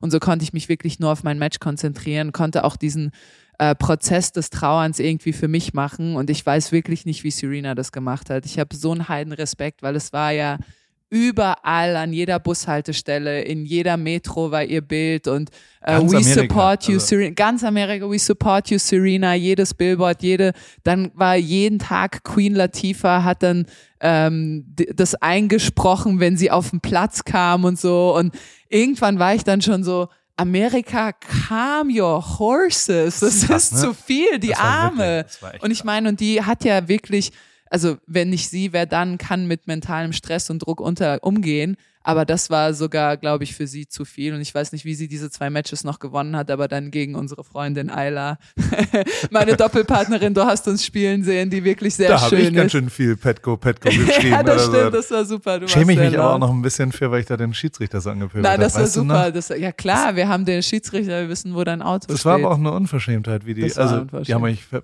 verpfiffen, darf man ja da nicht sagen, aber es war, also, und Ayla braucht auch ein bisschen Support. Die braucht ein bisschen ja. Support und ähm, ja, das ist meine Doppelpartnerin. Sie ist wirklich sehr schön und äh, sie hat dann am Ende Serena Williams Karriere beendet, wie das so manchmal so ist. Und hat das aber ziemlich, also äh, warst du da bei dem Spiel? Ich war nicht bei dem, ich war noch in Amerika, aber ich war nicht mehr bei dem Spiel dann live da. Es war schon eins, also war schon auch ein krasses Spiel, ne? Also ja. so wie die sich das gegeben haben und wie, also so für den Sport des Tennis, mhm. also als Sportereignis war das absolut krass. Ja, das, das war ja auch, das hast du ja so. auch beim Tennis nicht so oft, aber da war so ganz Saturday Night Live war da, der komplette Alter. Cast, halb Hollywood, ja. ähm, Drake und Rihanna gefühlt, ja. also jetzt nicht die, aber so ungefähr äh, von Hip-Hop über Pop, über Models, dann war ja noch New York Fashion Week, also es war wirklich ganz Vogue. Ähm, SNL und Hollywood saßen da in den Rängen und haben Serena angebrüllt. Das war schon krass, aber für sie, weil ich weiß, wie ich das, wie das schon eine Bürde für mich war, wenn es mal nicht lief und dann ähm, im, auf dem Platz, und es war natürlich ein viel kleinerer Platz, dann die Petko-Petko-Rufe, das kann auch manchmal ein bisschen erdrückend wirken, weil ich ja. so dachte, oh Gott, was, wenn es mein letztes Match ist, ich muss jetzt. Und es war ja bei Serena mit mal fünf Millionen multipliziert. Und ähm, also ich weiß nicht, wie sie sich von dem Ganzen erholt hat. Das war schon sehr viel. Hat aber Eile auch geil gemacht danach, dann das Interview und so weiter. Also ja. Also wie sie so, das ist ja auch eine Aufgabe, also so. Ja, ja, das, ja. Wie, oh, wie geht man damit so jetzt um, dass man da in die Rente so, zu schicken ja, das, und dann. Das wäre meine einzige Kritik, das fand ich dann, also da hat Serena nicht genug ihr, also was sie jetzt so einmal kurz gesagt, ja, hat gut gespielt und so, ja. aber da hätte man schon einmal sagen können, das war schon ein gutes, ganz gutes ja. Spiel hier und das mhm. hat sie schon, also die, die, hat ja wirklich ihr bestes Tennis, glaube ja, ich, äh, rausgepackt dafür. Und, ähm, und Serena wollte das. Also es war jetzt nicht so, dass sie sagt, jetzt komm, jetzt gehen wir nach Hause, sondern es war wirklich ein abartiger Kampf. Und ähm, aber trotzdem hat die es geil gemacht. In dem Interview danach dann so ganz respektvoll, also kein Wort über sich, sondern nur yeah. über Serena und dass, ja, dass ihr das auch jetzt keinen Spaß macht. Ja. Und dass das so andersrum ist, auch echt, glaube ich, eine schwierige Aufgabe gewesen. Ne? Das auf jeden Fall, aber die ist auch einfach, die ist eine gute Olle. Die Ayla. die ist eine gute Olle, muss man einfach sagen. Australierin auch, wieder? Ja, das wär- genau, also kroatische Wurzeln, Ja. aber spielt für Australien, genau. Und die hat, ähm, und ihre Box sah auch cooler aus als die von Serena, wenn ich das mal sagen darf. Ja, die hatte, ähm, sie war ja mit einem Italiener liiert und hat dadurch noch so italienische Trainer und Fitnesstrainer und ihr Papa war da und ihre Cousine und so und die waren da alle ganz schön fit vorne dabei. Voll, und die haben abgefeiert Ja, und so genau. Also, irgendwann will ich auch mal in so eine Box. Einmal. ja, das muss ja, du. wie viel kommunizierst du da noch? Oder hast du kommuniziert mit? Also kriegt man das mit? Also so wie, ich habe jetzt nur ein wirkliches bewusstes Doppelspiel von dir Ja. gesehen. Da habe ich ja schon das Gefühl gehabt, dass äh, da ja ganz schön viel Kommunikation nach draußen auch ist, untereinander intern auch mit, also so, ihr kriegt ja wirklich super viel mit. Ja, War beim Doppel ist es ein bisschen entspannter. Okay. Beim Doppel ist es ein bisschen entspannter, beim Einzel weniger, aber man kriegt schon viel mit. Es gibt verschiedene, ähm, es gibt, die Spieler sind wirklich unterschiedlich und Spielerinnen. Du hast diejenigen, die äh, beim Return stehen und da siehst du die Augen wandern, die gucken, wer ist oben auf der Leinwand und Ja. wer sitzt, ja, ja, das hast du. Und, äh, und dann hast du die, die, kein, die nur Scheuklappen aufhaben und nichts sehen, nichts links und rechts sehen. Ähm, da gibt es so ein, ein paar gute Videos, wenn dann so Leute, vor allem in Amerika, die dann so tanzen und dann kommt die Kiss-Cam und Ja. dann knuschen die sich das ganze Stadion lacht und Maria Sharapova, die war so eine Eisprinzessin, die war so krass fokussiert, die hatte das echt wie keine andere und egal was war, die hat immer so nur nach vorne gestarrt und äh, es konnte sie wirklich gar nichts ablenken. Äh, Serena auch, Serena ist auch immer sehr fokussiert, die kriegt nicht so viel drumherum mit. Ähm, aber jetzt in diesem Jahr wurde ja Coaching auch erlaubt von der Seite, das heißt, unsere Trainer dürfen uns auch coachen. Und äh, wenn ich ehrlich bin, davon kriegt man nicht viel mit. Da kriegt man mal ein, zwei Sätze mit. Aber wenn das ganze Stadion so brüllt, dann hörst du nicht deinen Trainer raus, so, spiel mal höher auf Ja. die Vorhand. Das kriegst du dann nicht mit, wenn man ehrlich ist. Topspin Rückhand. Der, du musst Das dann hingucken, der macht dann irgendwelche Gesten und dann hoffst du, du verstehst die und interpre interpretierst die nicht falsch. Werbung. Anna, wie geht's, wie steht's? Äh, wie läuft's beim Laufen? Ähm, du bist doch auch ins Thema eingestiegen. Bist du jetzt Läuferin? Äh, steht dem Halbmarathon, dem Marathon, dem Ultramarathon nichts mehr im Weg? Nett, dass du fragst, Paul. Soweit läuft's ganz gut. Ich hatte gestern eigentlich eine ganz gute Session. Ich bin fünf Kilometer gelaufen, aber ich habe irgendwie gerade Schwierigkeiten, so eine richtige Laufroutine zu entwickeln. Also ich laufe einfach drauf los, ohne einen richtigen Plan. Und ja, was ich auch festgestellt habe, meine Laufschuhe sind wirklich am Ende. Ich habe die schon ein paar Jahre und äh, ja, so richtig der richtige Schuh für mich ist es, glaube ich, nicht. Du, ja, äh, also, ich stand ja auch am Anfang der Laufkarriere letztes Jahr und also mein Leben hat's verändert. Ich glaube, deins wird's durchaus auch verändern, vor allem wenn du stetig rangehst und eben mit kleineren Läufen auch den Tag versüßt, weil jeden Tag, an dem du ein bisschen laufen gehst, ist ein besserer Tag. Aber es geht natürlich schon auch sehr um die richtige Sportausrüstung, besonders der richtige Laufschuh ist eine ziemlich entscheidende Rolle, nicht nur zum Thema Wohlfühlen und als Equipment, sondern auch als Motivation. Okay, verstehe. Danke für die Tipps. Aber sag mal, hättest du vielleicht auch eine bestimmte Schuhempfehlung für mich? Ja, äh, hundertprozentig. Äh, Adidas Supernova ist der Schuh meiner Wahl für dich. Auf Salando gibt's den äh, auch für alle AlltagsläuferInnen, die mit diesem äh, Fragen konfrontiert werden, gibt's genau eine richtige Antwort, glaube ich. Den Adidas Supernova steht eben für Super Komfort. Und äh, falls du dich fragst, was macht denn so super den Supernova? Ähm, der ist in Sachen Dämpfung, Passform und Komfort in einem perfekten Mix abgestimmt und dadurch super für alle, die einen zuverlässigen, leichten Schuh zum Laufen suchen und vor allem für jedes Level. Kilometer für Kilometer, super Komfort, Supernova. Und das ist ja tatsächlich echt eine ziemlich entscheidende, also letztes Jahr war das ja auch so, dass äh, wir unterschiedliche Schuhe bei Adidas testen durften und auch den Supernova haben wir da vielleicht auch schon mal ein bisschen gesehen. Insofern, ähm, das ist genau der perfekte Schuh zum Reinkommen, zum Trainieren. Wenn man dann wirklich einen Halbmarathon und einen Marathon, ein Rennen äh, rennt, kann man vielleicht sich noch was gönnen, aber erstmal damit der perfekte, zuverlässige, komfortable Laufschuh. Den gibt's wie gesagt auf Salando und äh, vor allem in neuen Farben. Ich danke dir, Paul. Schaue ich mir direkt an und für die ZuhörerInnen packe ich die Infos auch wie immer in die Shownotes. Ende.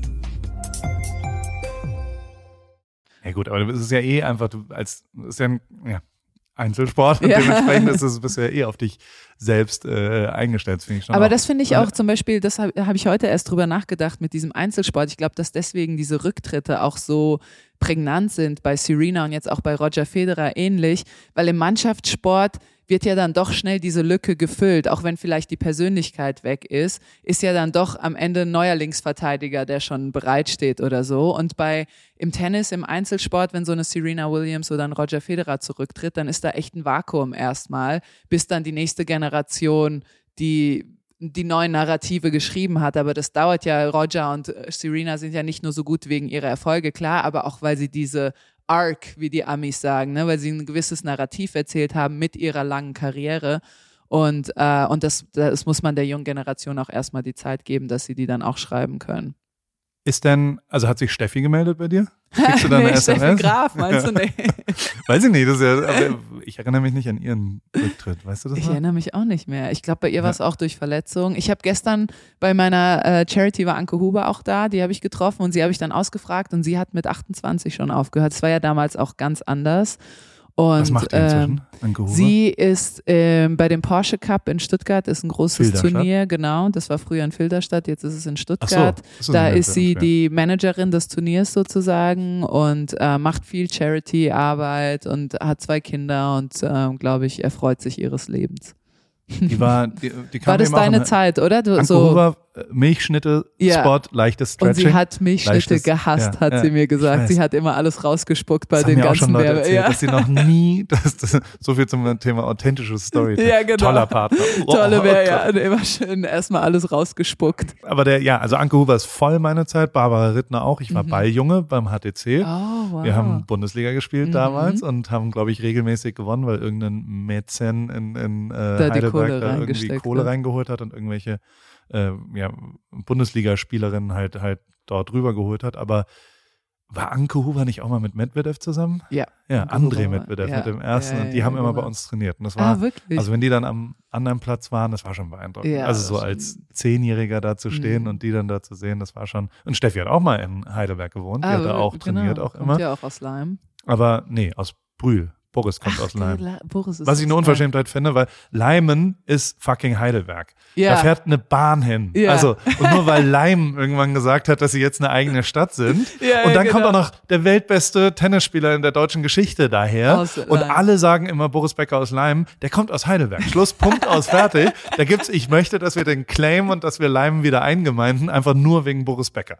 Und Damit hattest das- du auch so eine Boris Becker Beziehung Null. oder wie hattest denn du nie, nicht? ich habe den einmal fotografiert in meinem Leben. Mhm. Ähm, der, ja, was für ein Jahrgang ist der wohl? Ich bin 81, also er ist, glaube ich, noch mal älter. ja, der ist älter. Also- der, hat 85, äh, der hat 85 seinen ersten Wimbledon-Titel deswegen. gewonnen. Das ist schon. Vier. Das ist ja. an mir vorbei. Aber natürlich Die Hard Fan. ja, Und äh, ja, ist der aktuell im Gefängnis? Ja, Der ne? ist im Gefängnis, Der ist, oh, da hat mir äh, seine, ähm, seine Freundin, die war auch jetzt in London, in Wimbledon, habe ich sie getroffen, habe ich sie gefragt, wie geht's dem Boris? Und, der, und sie meinte, ja, ihm geht's gut, ihm geht's am besten von uns allen, wir leiden alle mehr als er, so ungefähr. Und dann hat er wohl zu ihr gesagt, bei dem Gerichtsverfahren hat er zu ihr gesagt, auch schon als alles aussichtslos war, das Match ist erst zu Ende, wenn man den letzten Punkt gespielt hat. Und das fand ich so sensationell, dass er immer noch so sein Leben Ja. als Tennismatch sieht. dritter Satz irgendwie. jetzt hier gerade. Ich, Ich lieg weiß nicht, ob 0,5 das zurück, ja, aber genau.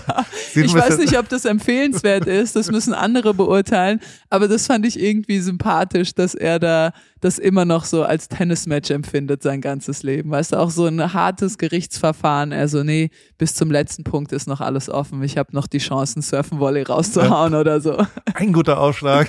Ein guter Aufschlag kann kleiner- alles drehen im, im Tennis. Oh Gott, aber von Steffi hört man wirklich gar nichts. Um nochmal darüber, Ja. das finde ich ja faszinierend, dass sie die wohnen in Vegas, glaube ich. Genau, ne? Las Vegas. Ja. Und ist einfach glücklich, auch mit ja. Andrew Agassi. Das muss man sich mal vorstellen, ne? dass diese Diese Beziehung, ne, das würde man fast sagen, das ist so perfekt im Tennis, in der Tenniswelt. Es muss ein PR-Gig sein. Total. Aber die sind jetzt auch schon seit 100 Jahren verheiratet, haben zwei Kids. Der Kleine spielt wohl sehr gut Baseball, also Ja. der wird wohl ähm, auch Profi werden wollen. Fußball, glaube ich, auch, oder? Nee? Genau, ja. Der Äh, ganz Kleine, glaube ich, spielt äh, Fußball und der größere Baseball und ähm, aber sie war ja auch schon immer, sie hatte keine Lust auf Medien, sie hatte keine Lust auf Tamtam, -Tam, sie wollte einfach Tennis spielen und äh, sie hat auch immer, was ich auch ähm, sehr cool finde, sie hat wohl immer morgens von sieben bis neun trainiert, damit sie den ganzen Tag noch für sich hatte und Sachen machen konnte. Und wenn mir jemand, mir jemand sagen würde, trainieren, und ich habe auch gerne früh trainiert, aber ja. früh ist für mich neun und ja. nicht sieben. Ähm, wenn jemand mir gesagt hätte, steh mal auf um sieben, damit du danach noch ins Museum kannst, weiß ich nicht, ob ich das gemacht hätte, muss ich sagen. Aber deswegen hat Steffi auch äh, so und so viele Grand Slams und ich habe null.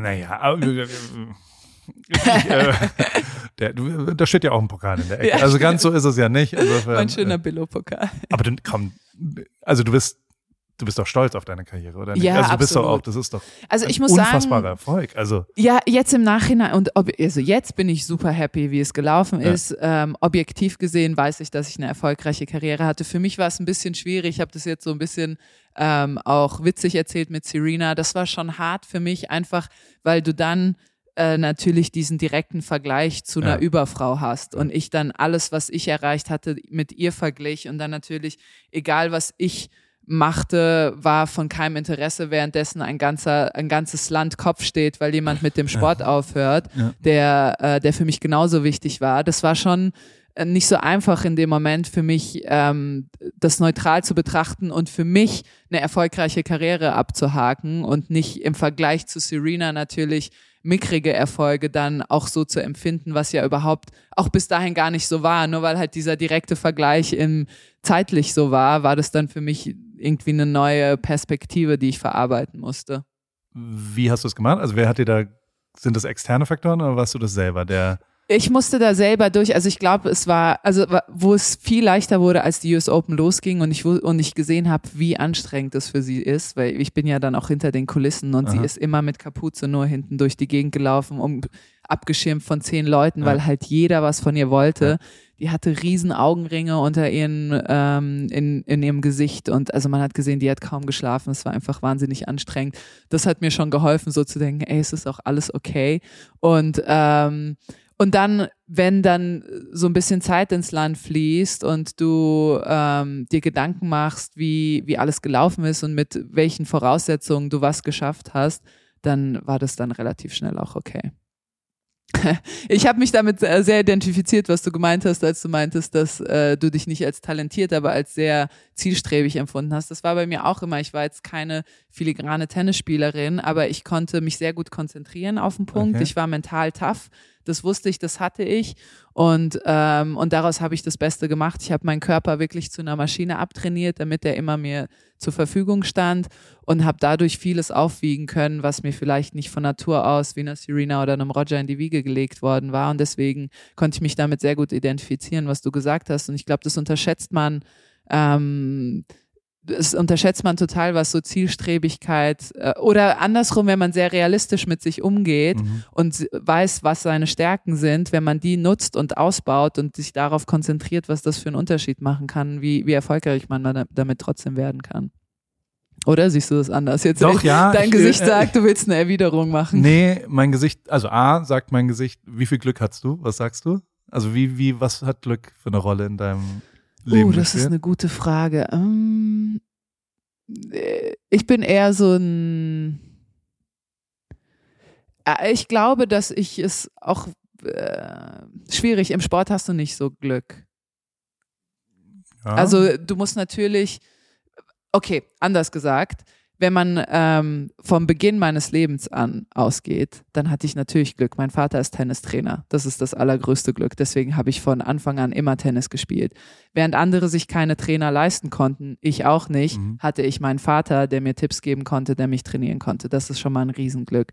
Ähm, dann, äh, dass ich in Deutschland wohne. Ich habe äh, in meinem Buch auch ein Kapitel über ein Mädel, das genauso gut war wie ich, die in Montenegro aufgewachsen ist, die eben nicht diese Möglichkeiten hat. Also diese ganzen Standortfaktoren, dass wir hierher gekommen ja. sind während des Krieges, dass mein Vater Tennistrainer war, hatte ich zu 1000 Prozent ganz viel Glück. Ich glaube trotzdem, dass im Sport du dich immer noch durchsetzen kannst und musst aufgrund von Fähigkeiten. Deswegen finde ich auch Kunst im gröbsten Sinne manchmal ziemlich unfair, weil nicht unbedingt der beste Musiker oder genau. der beste Filmemacher ist auch der erfolgreichste und bekannteste Filmemacher. Da ist Sport ein Ticken fairer. Natürlich muss man Glück haben, aber es ist ein Ticken fairer. Würdest für du Einzelsportler ja, für Einzelsportler, mehr als ja. für Mannschaftssportler. Weil Stimmt, Also, wenn du einen scheiß Trainer hast oder so, der dich nicht, nichts in dir sieht und dich nicht aufstellt. Wobei du sofort negativ anfängst. Ich meine es eher positiv. Ah, Also okay. so, du, du kommst ja, wenn du im richtigen Team mitschwimmst und halt die eine Position bei elf Spielern sind ja drei dabei, die jetzt nicht die vielleicht das allerbeste dort sind, Ja. aber die beste Kombination. Also ne, Mm. die Kombination aus elf Spielern macht ja manchmal den Unterschied aus. Und ich finde schon auch beim, beim, also beim Tennis wird's ja auch zwei, drei kleine Sachen, wo man jetzt im Nachhinein vielleicht auch wieder negativ intoniert, aber dass, dass wenn da ein Ball andersrum gewesen wäre, dann kriegt es ja so Momentum. Und ich finde das immer faszinierend, wie Mhm. Momentum shiftet beim Tennis. Und ähm, und deswegen frage ich natürlich, also Ja. ich lege sie jetzt einmal hin, Ja. du kannst ja entweder sagen, ich hatte absolut krass viel Glück, Ja. weil es erfolgreicher war, als mein Talent eigentlich Mhm. mir mitgebracht hat. Oder du hattest nicht genug Glück, weil auf der Liste, die du da ja dann anscheinend doch äh, äh, in deinem Kopf nebeneinander legst zu Serena Williams, ähm, die Liste ein bisschen länger ist an Mhm. äh, äh, Turniererfolgen bei ihr. Aber ähm, äh, und, und am Ende kommen wir natürlich zu Demut. Also, Mhm, äh, äh, genau. weil, weil wie, wie, aber du wirkst schon, also ich mag dich ja sehr und, und merke schon, dass du, dass du ja nicht unglücklich bist, so wie du Genau. durchs Leben gehst und dass du ja schon auch sehr dankbar bist für das, Mhm. was du, glaube ich, erleben durftest und, und was da passiert ist. Und ich, also deswegen äh, nehme ich dich eher so wahr, dass es natürlich, weil ganz viele Leute haben ja gar nicht erst die Chance, in diese Richtung zu kommen und, und, Mhm. und, und das gehört ja eben und das ist, das beschäftigt mich schon sehr, sehr, sehr Mhm. viel, weil manche erfolgreichen Leute ähm, zu sehr das berechtigt finden in Mhm. meiner Wahrnehmung. Da reagiere ich ein bisschen aggressiv drauf, so, ja. weil ich das nicht cool finde, wenn Mhm. jemand sagt, das ist völlig zu Recht so, dass ich ja, dafür ja. jetzt eine Million Euro kriege. Ja. Nee, ist es nicht, Bro. Ja. So, also du hast das Glück, zur richtigen Zeit am richtigen Ort Mhm. zu sein. Und ähm, äh, natürlich kannst du dann auch was. Und auch Mhm. ich empfinde das, dass ich auch ein, irgendein Talent habe ich jetzt. Vielleicht nicht Mhm. das Talent für Fotografieren oder für Dings, aber ich habe schon irgendein Talent.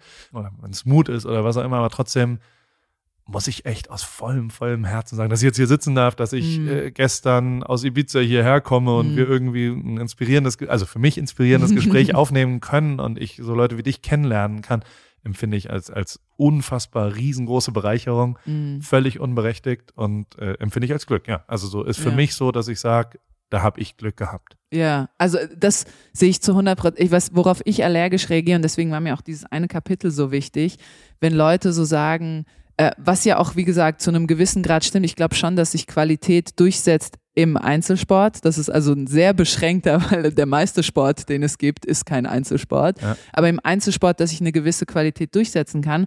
Aber ganz bewusst dieses Kapitel nochmal, um das nochmal rauszubringen. Das Mädel hatte genauso viel Talent wie ich. Die war genauso gut zum gleichen Zeitpunkt wie ich und die hat es nicht geschafft, weil sie mit irgendwelchen Bussen durch Europa fahren musste, um überhaupt zu Turnieren zu kommen. Die konnte sich niemals einen Trainer leisten. Ihr Vater ist dann super jung gestorben, die musste zurück sich um die Familie kümmern. Also es kamen ganz viele Faktoren hinzu und ähm, und es gibt ja so ein, und das ist, weil du es erwähnt hast im Tennis, das ist für mich das Allerkrasseste, was ich niemals, und das ist vielleicht der einzige Grund, warum ich glaube, es gibt eine höhere Magie oder Energie Ja. oder Gott oder wie man immer es auch nennen will. Und das ist für mich dieser Matthäus-Effekt, der nach der Bibel benannt wird. Wer hat, dem wird gegeben. Als Ja. ich Top 10 war, ich schwöre dir, Paul, es war unglaublich, wie viel Glück ich hatte. Jede, ich habe bestimmt im Jahr zwölf Matches gewonnen, die ich nicht gewinnen sollte. Die andere war besser, hat sich auf einmal angekackt. Äh, der Schiedsrichter hat eine Entscheidung zu meinen Gunsten getroffen. Ja. Ich hatte einen Netzroller. Es war wie verhext. Und genauso, als ich dann in so einer Spirale nach unten war, schien alles gegen mich zu Ja. laufen. Also ganz offensichtlich gibt's da so eine Verwebung von Energie, was es auch immer ist, die diese kleinen Entscheidungen dann zugunsten oder gegen deine Gunsten trifft. Und das werde ich bis heute, kann ich mir das nicht erklären. Ähm, ich habe letztens einen Podcast gehört von ähm, This American Life, wo es Ja. darum ging, das fand ich super, wo es darum ging, dass NBA-Spieler sich jetzt immer mehr beschweren, weil die Schiedsrichter jetzt so top ausgebildet werden und alles mit Video nachgeprüft wird. Und es gibt diesen Bias, wie die Amis sagen. Also Schiedsrichter unbewusst entscheiden immer für die Favoriten. Ja. Und dadurch, dass es jetzt ausgeglichener ist, fühlen sich die Favoriten wie in LeBron James, die großen Stars, als würden sie ständig benachteiligt werden, Ja. weil es einfach ausgeglichener, davor, ja, weil, weil sie sie gewohnt waren davor, ihre die Calls für sich zu bekommen. Und ähm, aber das, das ist nicht die einzige Erklärung. Irgendwas ist es dieser glaube, dass du Top 10 stehst Ja. und die andere zweifelt einen Moment an sich, weil die andere, weißt du, was auch immer es ist, es gibt es zu 100 Prozent und ich könnte meine Hand ins Feuer dafür legen, dass ich mindestens zwölf Matches in diesem Jahr gewonnen habe, die ich niemals hätte gewinnen dürfen. Und- Und, die zwölf Matches machen dann am Ende den Unterschied, Deswegen, ja. ob ich neun stehe oder 35. Ne? Total.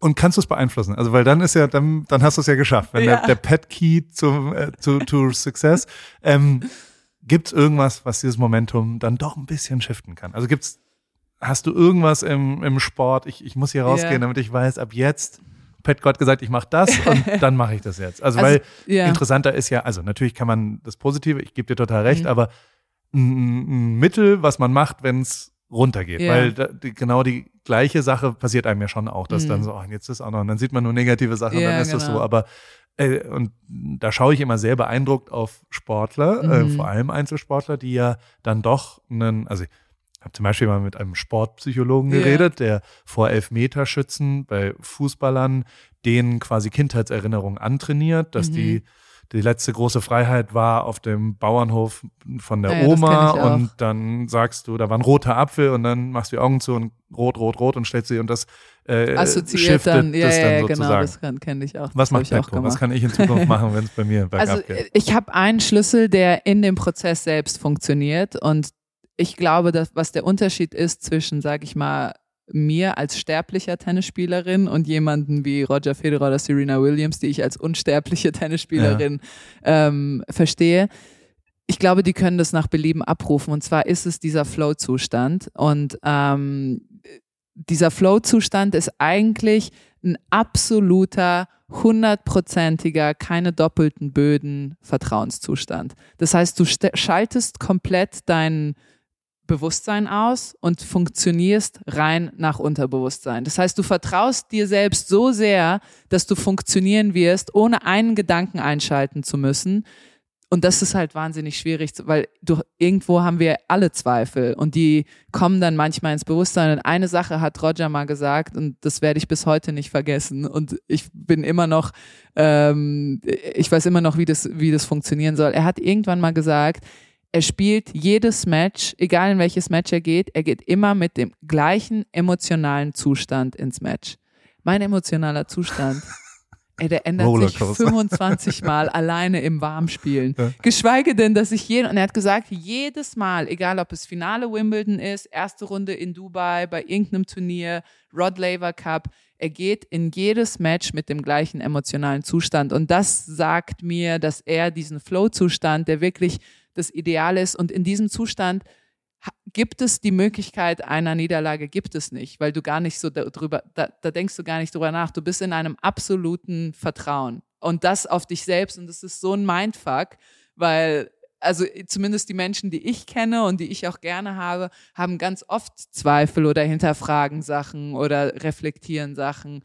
Und, ähm, und das ist der Schlüssel, aber ich habe leider keine Tipps, wie man das. Man kann es trainieren durch Meditation, Ja. aber dass man das so ins Leben integriert, das finde ich total schwierig und das ist wahrscheinlich de, das Geheimnis irgendwie. Aber du hast gerade in deiner wunderbaren Art das erheblich besser formuliert bekommen, was ich ja vorhin so rumstotternd mit nicht planen und auch, also Ah, das hat ja wirklich? auch super Ja, viel. das stimmt. Ich, ich fühle mich total erinnert gerade Ja. und dachte gerade eben mit großen Augen, ey, gegebenenfalls ist es tatsächlich was, wo ich ganz gut drin Ja. bin, weil ich so dieses, das Hauptmotto mit Cross the Bridge, when you reach it, ist ja am Ende auch Vertrauen. Das, wird ist hundertprozentig Vertrauen. Gib dir da Mühe und, und also ich weiß, wenn ich mir Mühe gebe, kommt da was raus. Wenn ich Mhm. Energie reingebe, egal in welches Projekt, also ob das jetzt hier den Garten aufräumen ist Mhm. oder ob das Eisverkaufen übermorgen ist oder, oder also so, ich, ich habe ein zu tiefes Vertrauen, dass äh, das schon okay sein wird. Also so, Mhm. es wird nicht weltmeisterlich, aber es wird okay. Also Ja. so, wenn man sich die Mühe und das und, und, und wo ich das gelernt habe, wo ich es hernehme, weiß ich nicht, aber ich weiß ganz genau, dass ich mir wenig Sorgen machen muss Mhm. ist wahrscheinlich auch der Grund, warum ich nicht reich bin. Also, weil genau da müsste man das eigentlich. Also, weißt du, so, weil, weil Dann ich. müsstest du eigentlich so hasseln dann. Und du oder- müsstest Angst davor haben, pleite Ja. zu gehen oder was auch immer. Das Ja. habe ich auch nicht so um dann richtig. so zu und, akkumulieren ja. und zu investieren. und ja, wirklich, genau. und, und, ja. und da bin ich richtig mies. Okay. Also so, ich, ich, ich bin äh, also so weit weg vom Millionär, das glaubst du gar nicht. Und denke mir jedes Mal, hä, ich bin doch so übermäßig Ich erfolgreich so mit dem. Geld, wo geht alles, das überall wo, wo ist das Geld hin und so weiter? Und das ist eben auch die fehlende Langfristigkeit, Ja. wo ich halt sage, so scheißegal, was nächstes Jahr ist, Ja. wird schon irgendwie okay sein. Und dann Mhm. machen wir halt hier ein Tenniszentrum auf. Wobei, wie heißt das, wie heißt der neue Tennissport, den jetzt alle spielen in Amerika, dieses Querding? Pickleball. Pickleball. Pickleball.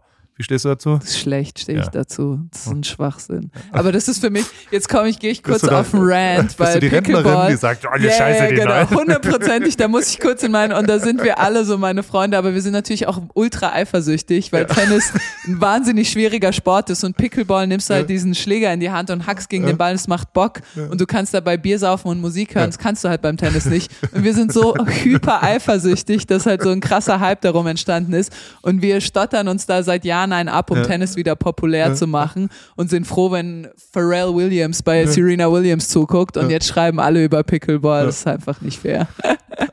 Aber trotzdem, es, also, es bringt Leute an den Ball und, und es ist ja vielleicht ein Eintritt. Vielleicht ist es ja so, dass darüber Leute Zugang zu dem wunderschönen Sport des Tennis führen und dann langfristig. Also ich glaube, es ist jetzt, es ist, ersetzt es ja nicht. Aber also in Amerika Es wird jeder groß. Ball, also jeder Platz wird umgebaut gerade die ganze Ja, Zeit genau. und alles wird die ganze Zeit umgedreht. Und ich glaube aber, und ähm, vielleicht hilft dir das in der Verarbeitung der, des Pickleball-Hypes, es liegt vor allem an dem Rentnerdasein, weil Okay. Tennis ja dann doch, also jetzt kommt ja die neue Generation, Mhm. jetzt wird alles wieder entfer vor allem durch euer Magazin natürlich, da werdet ihr ganz viele Leute für den coolen Art, die coolen, die Underground-Plätze von Brooklyn lernt man dort wahrscheinlich und, und mit guten äh, Essens- und äh, Unternehmenstipps noch kombiniert.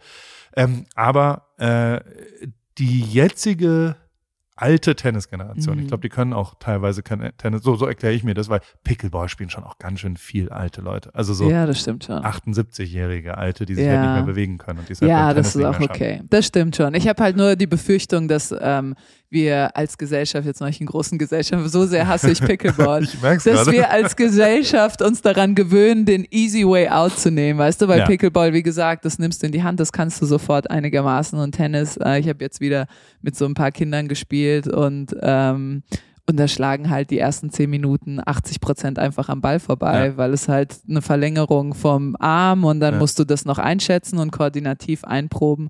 Das ist alles nicht so einfach. Deswegen purer Night auf Pickleball von Andrea Petkovic hier. Wie bist du im Tischtennis? äh, ich bin sehr gut. Ja? Zumindest, wenn ich es dann mal ein paar Mal Wie mache. ist das mit dem Ellenbogen? Geht das? Äh, das weiß ich gar nicht. Nee, weil immer dieses, wobei der Ball ist leichter, Ja. das könnte vielleicht Weniger funktionieren. Widerstand. Ja, das könnte Spielen wir funktionieren. mal Tischtennis. Ja. Der amtierende Tischtennis-Champion in, in Heidelberg gibt es einen Garten und da wurde sehr viel Tischtennis Ah, gespielt. wirklich? Ist im Moment Thomas Tuchel. Der Ach, beeindruckendste Tischtennisspieler. Ah, siehst du, aber der sieht doch so aus wie Durch so reinen Kampf. Ja? Der hat mich niedergemacht mit, und ich bin wirklich ein guter Tischtennisspieler. Ja. Und es, also, und er hat durch Psycho, Ja, so sieht er aus. defensiv, ein und kompetitiv wie die Sau. Ohne ihn zu kennen, würde ich sofort unterschreiben. Unfassbar guter Tischtennisspieler. Hast du gesehen, wie er mit dem, Oh, äh, den mit dem Handshake, Handshake, ja. war, wurde er direkt gefeuert, gell? Ja. Ich lache jetzt, ich finde es nicht witzig, aber den Handshake fand ich witzig. Das, das Feuern findest du nicht witzig. Nee, das finde ich nicht witzig. Ja, jetzt Ich- wird er auch Bayern-Trainer, oder nicht? Meinst du, das wird Ich so? Ja, wahrscheinlich. Ich bin ein großer Fan von Thomas Tuchel. Ich glaube, Ja. dass er wahrscheinlich schwierig ist im Team. Oh, Also weiß ich nicht, keine Ahnung, das Ich müssen kenne andere sehr viele beurteilen. ehemalige Spieler, die richtig Fan von dem sind. Ja, ja, siehst du. Also deswegen, der Ja. ist, ich, also, das ist ein richtig herzlicher, voll, also Ja. so, so, und, und er steht für die Spieler einfach. Ich also mag so, halt das genau, das, das- ist, finde ich halt, für Tra bei Trainern finde ich das immer wichtig, wenn die quasi den Shit in der Öffentlichkeit auf sich nehmen, Ja. aber sich vor seine, ihre Spieler stellen. Und ich finde immer, als Trainer sollte es dir wichtiger sein, dass du das Vertrauen und die Liebe deiner Spieler hast und die Öffentlichkeit soll halt ähm, soll dich halt runter machen und das hatte ich immer bei ihm das Gefühl, das habe ich auch bei Jürgen Klopp das Gefühl Ja. und ich glaube, dass das deswegen funktioniert auch oft, weil die Spieler da, dann kommen wir wieder zurück auf dieses Vertrauen, da dieses unabdingbare Vertrauen in ihren Trainer haben und, ähm, und deswegen dann diese Titel irgendwie reinholen. Das ist schon faszinierend, wie jemand so, also, warum Ja. das, aber, aber ich habe jetzt gelernt, warum Roger, ich werde jetzt, ja, das versuche ich jetzt auch. Aber versuch das, das ist, ist aber du hast es, glaube ich, auch ein bisschen so natürlich in dir drin und er hat es auch natürlich in dir drin. Deswegen ist es für so verkopfte, verkopfte Menschen wie mich wahnsinnig schwierig, die so mit zehn Gedanken Ja, gleichzeitig ja, aufstehen am Morgen.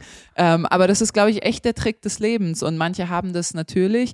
Es sind ja auch diese Surfer-Dudes, die Ja, du ja, in ja. Kalifornien hast, die haben das ja, auch so, denen ist ja äh, Fame egal oder so, die haben keine Eitelkeiten, sondern die wollen halt the next wave, Bro, ja. was ich ja immer nervig finde. Aber warum finde ich es nervig? Weil, weil ich genau das, genau, weil ich das überhaupt nicht habe und, das, und ich und das Gefühl sagst, habe, ich hab so viel ja, das ist das Glück des Lebens so zu sein und deswegen hate ich diese armen Surfer-Dudes, die dann so, boah, the next wave, Bro und so. Und die spielen bestimmt auch Pedal, insofern. Ja. Das ist ein schönes Schlusswort. Vielen, vielen Dank für diese Stunde. Danke, hier, Paul. Danke, dass du den ganzen Weg nach Darmstadt gekommen bist. Äh, gehen wir jetzt noch einen Kaffee trinken irgendwo. Gibt es einen guten Espresso irgendwo in, in Darmstadt? Ich kann dir einen machen. Machst du mir? Ja, ich mach dir einen. Einen Espresso noch. vielen, vielen Dank. Danke. Sehr interessant. Danke. AWFNR, der Paul Ripke Podcast, ist mein Podcast, wo ich jede Woche jemanden aus meinem Telefonbuch anrufe und auf Aufnahme drücke.